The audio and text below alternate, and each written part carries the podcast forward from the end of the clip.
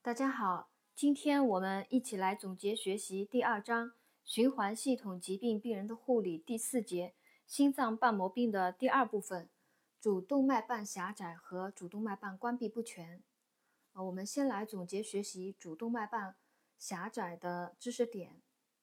呃，正常成人主动脉瓣口面积大于三点零平方厘米，当瓣口面积减小一半时，临床还可以代偿。当面积小于一点零平方厘米时，临床即出现相应的症状。呃，瓣口面积正常的话是三平方厘米。当面积小于一点零平方厘米时，临床出现症状。呃，我们看到这个瓣口面积小于一点零平方厘米，就想起上一节啊，主动二尖瓣重度狭窄的病人啊，他的瓣口面积也是小于一点零平方厘米。是二尖瓣重度狭窄的病人，瓣口面积小于一点零平方厘米。主动脉瓣狭窄的话，它面积瓣口面积小于一点零平方厘米，临床就会出现相应的症状。主动脉瓣狭窄的病因是主要有三个，一个是风湿性心脏病啊，第二个是先天畸形，第三个是退行性老年钙化性主动脉狭窄。呃，退行性老年钙化性主动脉狭窄，呃，是六十五岁以上老年人单纯性主动脉狭窄的常见病，是因为岁数大了，呃，主动脉瓣钙化而引起的狭窄，见于六十五岁以上老年人。主动脉瓣狭窄的发病机制啊，主要是因为主动脉瓣瓣口狭窄，使左心室射血受阻啊，瓣口狭窄了。左心室的血射向主动脉受阻，后负荷增加，后负荷增加，呃，比如说像高血压啊，它也是属于后负荷增加。前负荷的话是循环血容量增加，一般是指循环血容量增加，呃，回心血量增加是前负荷。后负荷的话主要是呃射血受阻啊。我们再重新说一下，主动脉瓣口狭窄使左心室射血受阻，后负荷增加。左心室进行性向心性肥厚，最终由于室壁应力增高、心肌缺血和纤维化等致左心衰竭。就是说，主动脉瓣口狭窄，然后左心室在收缩期，它射血受阻，血不能正常的顺利的射向主动脉，所以呢，它的血就射不到主动脉呢，左心室的压力就会增高。然后左心室进行向心性肥厚，增加收缩力嘛，进行一个代偿，然后势必应力也会增高，最终的话，长期左心室高负荷，心肌缺血纤维化，导致左心衰竭。另外，左心室射血受阻，左心室排出量减少，使脑动脉、冠状动脉供血减少，临床也会出现相应的症状啊。它因为左心室射血受阻了，心排出量减少了。脑动脉和冠状动脉供血减少，临床上出现相应的症状。那么它的症状有哪些呢？主要是呼吸困难啊，表现为劳力性呼吸困难，这是因为心排血量减少，呃，机体供氧不能满足全身需要啊，病人容易疲劳，呃，叫最终表呃最初就表现为劳力性呼吸困难，它是百分之九十的有症状的病人的首发症状。百分之九十病人首发症状劳力性呼吸困难啊，然后还有呃心绞痛，临床症状心绞痛，这是因为呃冠状动脉供血不足啊，心射射心射血量减少，排心血量减少，冠状动脉供血不足，心绞痛，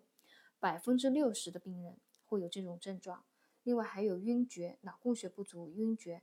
约见于百分之三十的有症状病人。多发生于直立运动中或运动后即刻，少数在休息时候发生。嗯，所以主动脉瓣狭窄病人他的临床表现主要是呼吸困难、心绞痛和晕厥。呼吸困难、心绞痛和晕厥为典型的主动脉狭窄三联征。啊，呼吸困难、心绞痛和晕厥为典型的主动脉狭窄三联征。百分之九十的有症状病人首发症状为劳力性呼吸困难，进而可发生夜间阵发性呼吸困难、单座呼吸和急性肺水肿，就和前面的二尖瓣病变它呼吸困难的发展程度是一样的。呃，二主动脉瓣狭窄的病人的体征，呃，听诊心音的话是胸骨右缘第二肋间可闻及响亮的吹风样的粗糙的收缩期杂音，啊，这可能是一个单选题，啊，问你主动脉瓣狭窄它杂音是一个什么样的杂音？是胸骨右缘第二肋间响亮的吹风样的粗糙的收缩期杂音啊，收缩期杂音，因为主动脉瓣狭窄，它在心脏收缩的时候，收缩期的时候摄血障碍，然后，产生一个噪音，所以在收缩期的响亮的吹风样粗糙杂音。嗯，二呃，主动脉瓣狭窄，主动脉瓣狭窄的并发症，并发症有心律失常啊，百分之十的病人可以发生。心房颤动，还有的因排血量不足有严重低血压，供脑供血不足有晕厥，呃，左心衰以后致肺动脉高压、急性肺水肿，上还有主动脉瓣钙化轻及传导系统，可导致房室传导阻滞，啊，这些都是主动脉瓣狭窄的并发症。另外还有心脏性猝死，啊，心脏性猝死可能与心绞痛有关。还有体循环衰塞，这是和房颤有关，房颤抑制体循环衰塞，心力衰竭，还有胃肠道出血。啊，总结起来，主动脉瓣狭窄的并发症有心律失常啊，心律失常中有包括房颤，呃，临床症状有严重低血压、晕厥、急性肺水肿，主动脉瓣钙化轻急传导系统的话，还可以导致房室传导阻滞。呃，主动脉瓣狭窄的并发症还有心脏性猝死、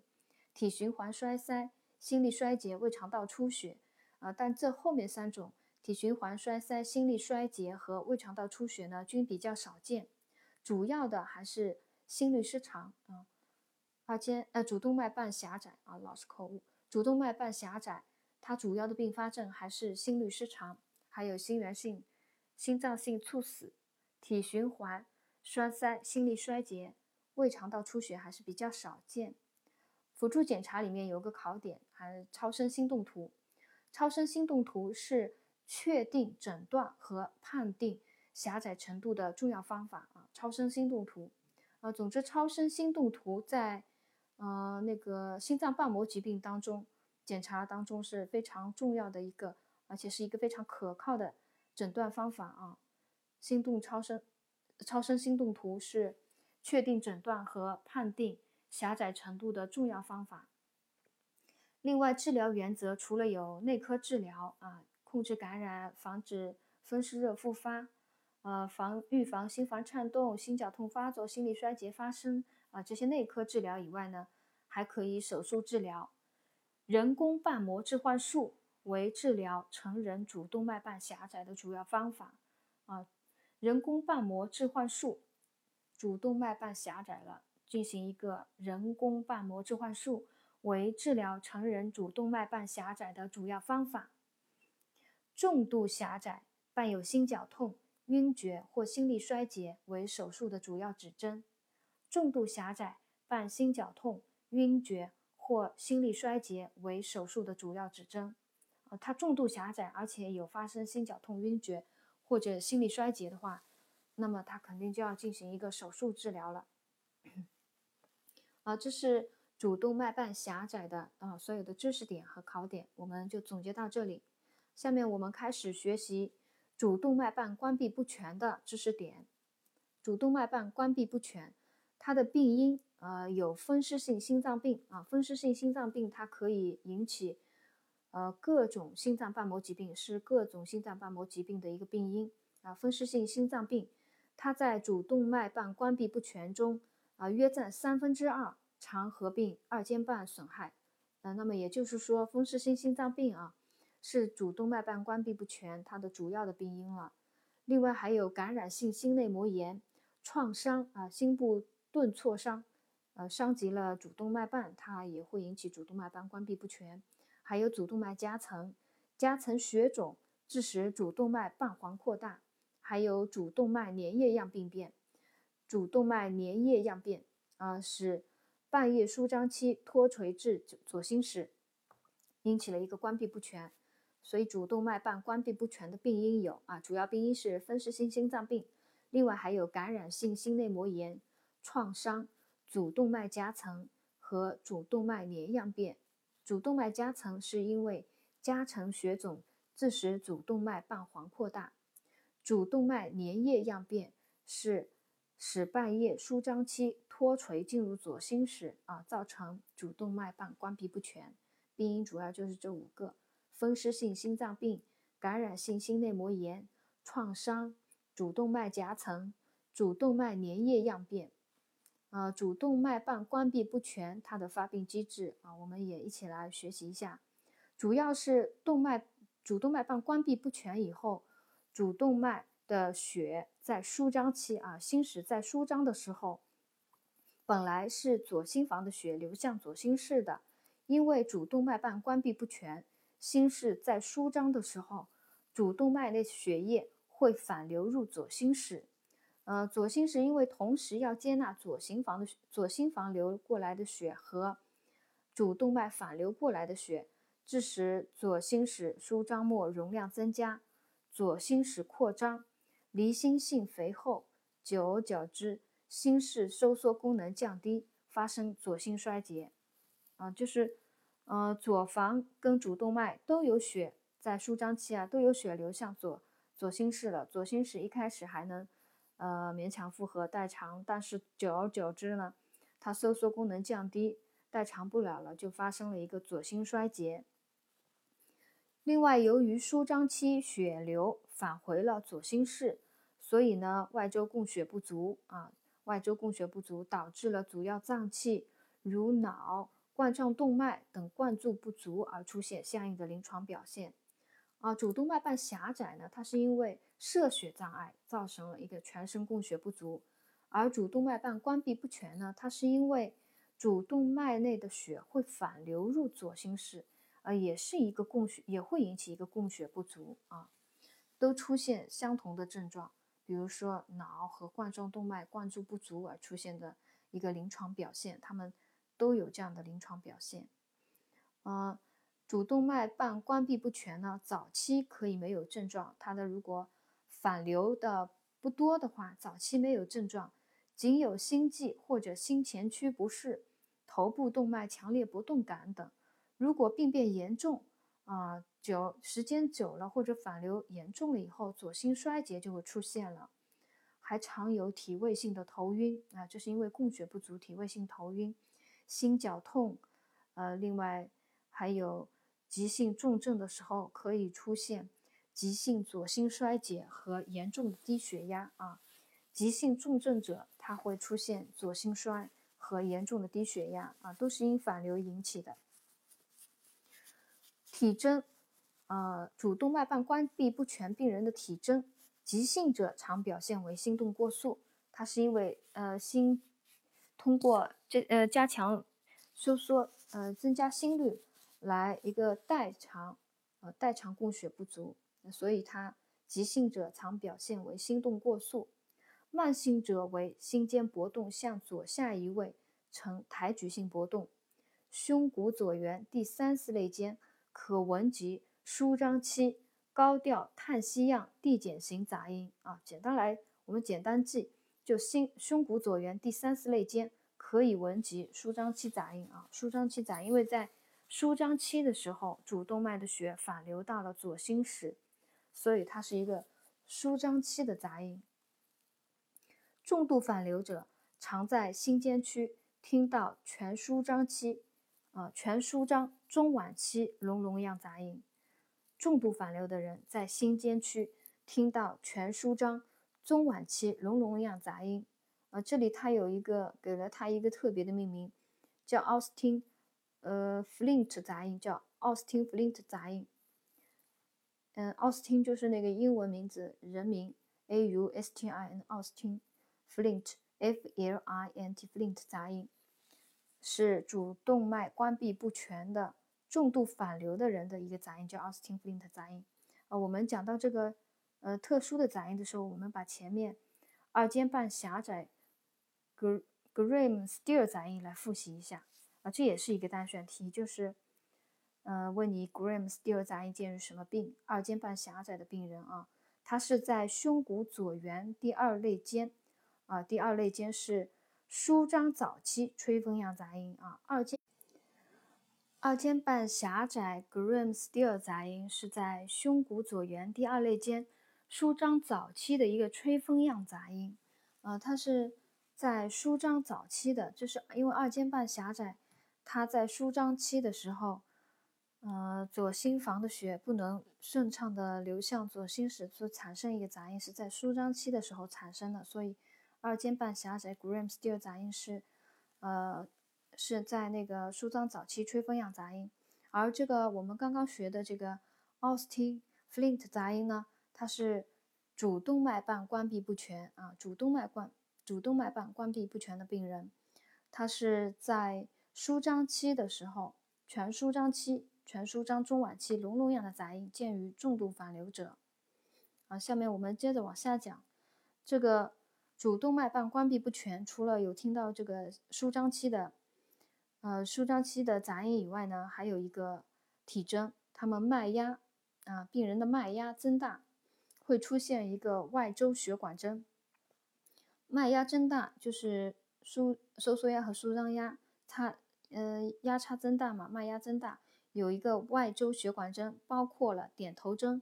水冲脉、毛细血管搏动征、股动脉腔积音等啊，这个也有经常有考到这样的题的啊。他问你毛细血管搏动征、股动脉腔积音啊，就是外周血管征见于什么样的病人？那主动脉瓣关闭不全的病人啊，在这里呢，我就把那个呃点头征、水冲脉、毛细血管搏动征和股动脉腔积音给大家再讲一下什么叫点头征？点头征就是脉压增大的时候，颈动脉呃高动力性搏动，颈动脉高动力性搏动连带头部出现与心跳一致的规律性点头样运动，啊，这是外周血管征的一个表现，叫点头征。脉压增大，颈动脉高动力性搏动连带头部出现与心跳一致的规律性点头运动。啊，水冲脉，水冲脉就是。将患者的手臂抬高过头，并紧握其手掌腕面，可以感到患者的脉搏骤起骤降，急促有力，如水浪冲过，故称水冲脉啊。我就简短的简简单的给大家讲一讲了啊，就也不作为考点，所以我讲的快一点。还有毛细血管搏动征，毛细血管搏动征是用手指轻压患者指甲末端，或以拨片啊，玻璃玻璃的拨拨片啊，清洁的拨片。轻压病人口唇黏膜，可发生有规律的红白交替现象，就能看到了是毛细血管搏动征啊，有规律的红白交替。轻轻按压指甲有有规律的红白交替现象，叫毛细血管搏动征。呃，股动脉腔积音是听诊股动脉，听诊患者的股动脉可以听到嗒嗒的声音，呃，称股动脉腔积音。这些都是外周血管征的表现啊，是脉压增大导致的。呃，鉴于主动脉关闭不全的病人，主动脉瓣关闭不全的并发症，左心衰竭为主要并发症。呃，刚刚在发病机制里就已经讲过了，左心衰竭为主要并发症，感染性心内膜炎亦较常见。另外还可发生室性心律失常啊，还可发生室性心律失常。但是这种主动脉瓣关闭不全发生的室性心律失常呢，嗯，一般心脏性猝死比较少见。因为室性心律失常，它本身，嗯，比如说室颤啊、室室颤啊、室扑啊，它 容易发生猝死的嘛。主动脉瓣关闭不全的室性心律失常呢，发生猝死比较少见。呃，主动脉瓣关闭不全的并发症，我们再复习一下：左心衰为主要的并发症，感染性心内膜炎也较常见。呃，另外还可以发生室性心律失常，但是。那此种室性心律失常呢，一般不引起心脏猝死啊，比较少见。主动脉瓣关闭不全病人的辅助检查里面有知识点，呃，X 线检查看他的心脏外形啊呈靴形，慢性的主动脉瓣关闭不全的病人，X 线检查心脏外形呈靴形，靴子的靴啊，靴形称为主动脉型，叫靴形。这看上去呢，片子上看能看到主动脉弓突出，搏动明显。左心衰竭时，片上还能看到肺淤血的真相。啊，我们在这里，呃，就有一个单选题啊，主动脉瓣关闭不全病人 X 线片上的心形是靴形。呃，我们再呃复习一下前面的，也也有一道单选题的，是二尖瓣狭窄的病人，呃，辅助辅助检查 X 线检查啊，二尖瓣狭窄，心影是呈梨形，二尖瓣狭窄，心影是梨形。主动脉瓣关闭不全，心影是靴形。呃，在这个呃主动脉瓣关闭不全里面，也有讲到了超声心动图啊，有一句话：脉冲多普勒和彩色多普勒血流显像，可探及全舒张期反流，是最为敏感的确定主动脉瓣反流的方法啊。脉冲多普勒和彩色多普勒血流显像。都是超声心动图的检查，它可探及全舒张期反流，就是能够看到主动脉的血反流到左心室，它是最为敏感的确定主动脉反流的方法啊。一道选择题，什么是确定最敏感的确定主动脉反流的方法啊？脉冲多普勒和彩松多普勒血流显像啊，就是超声心动图的检查，它可以是最敏感的太极反流最敏感的一个检查方法。啊，这是主动脉瓣关闭不全的一些知识点啊，就总结到这里。下面我们再来呃学习复习一下心脏瓣膜疾病病人的护理。心脏瓣膜疾病病人的护理呢，主要有啊病情观察啊，病人如果有风湿热，他有发热，那么每四小时测量体温一次，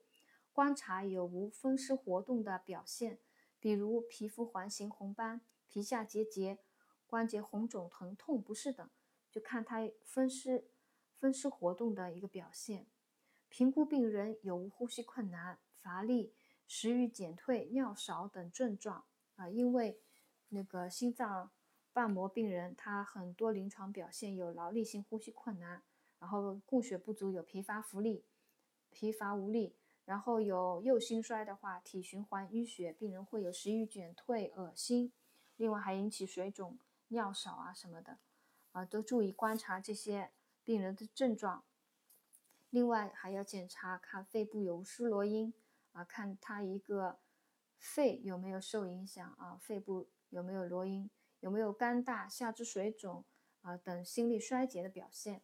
饮食化主要给予高热量、高蛋白、高维生素、易消化的饮食，以促进机体的恢复。急性期及左房内有巨大的腹壁血栓形成者，要绝对卧床休息。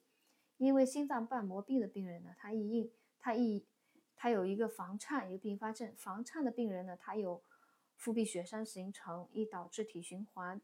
体循环衰塞啊。所以，如果一个病人他有，呃，急性期有左房内巨大腹壁血栓形成的话，一定要绝对卧床休息，以防止血栓脱落。造成其他部位栓塞，用药护理呢，主要是给予抗生素、抗风湿、抗心律失常及抗血小板聚集的药物，并且注意观察各种药物的疗效和不良反应。比如阿司匹林啊，它是抗凝的，是防止呃那个栓塞、预防栓塞形成的。阿司匹林它可以导致胃肠道反应，有柏油样变、牙龈出血等，要注意观察有无药不良反应。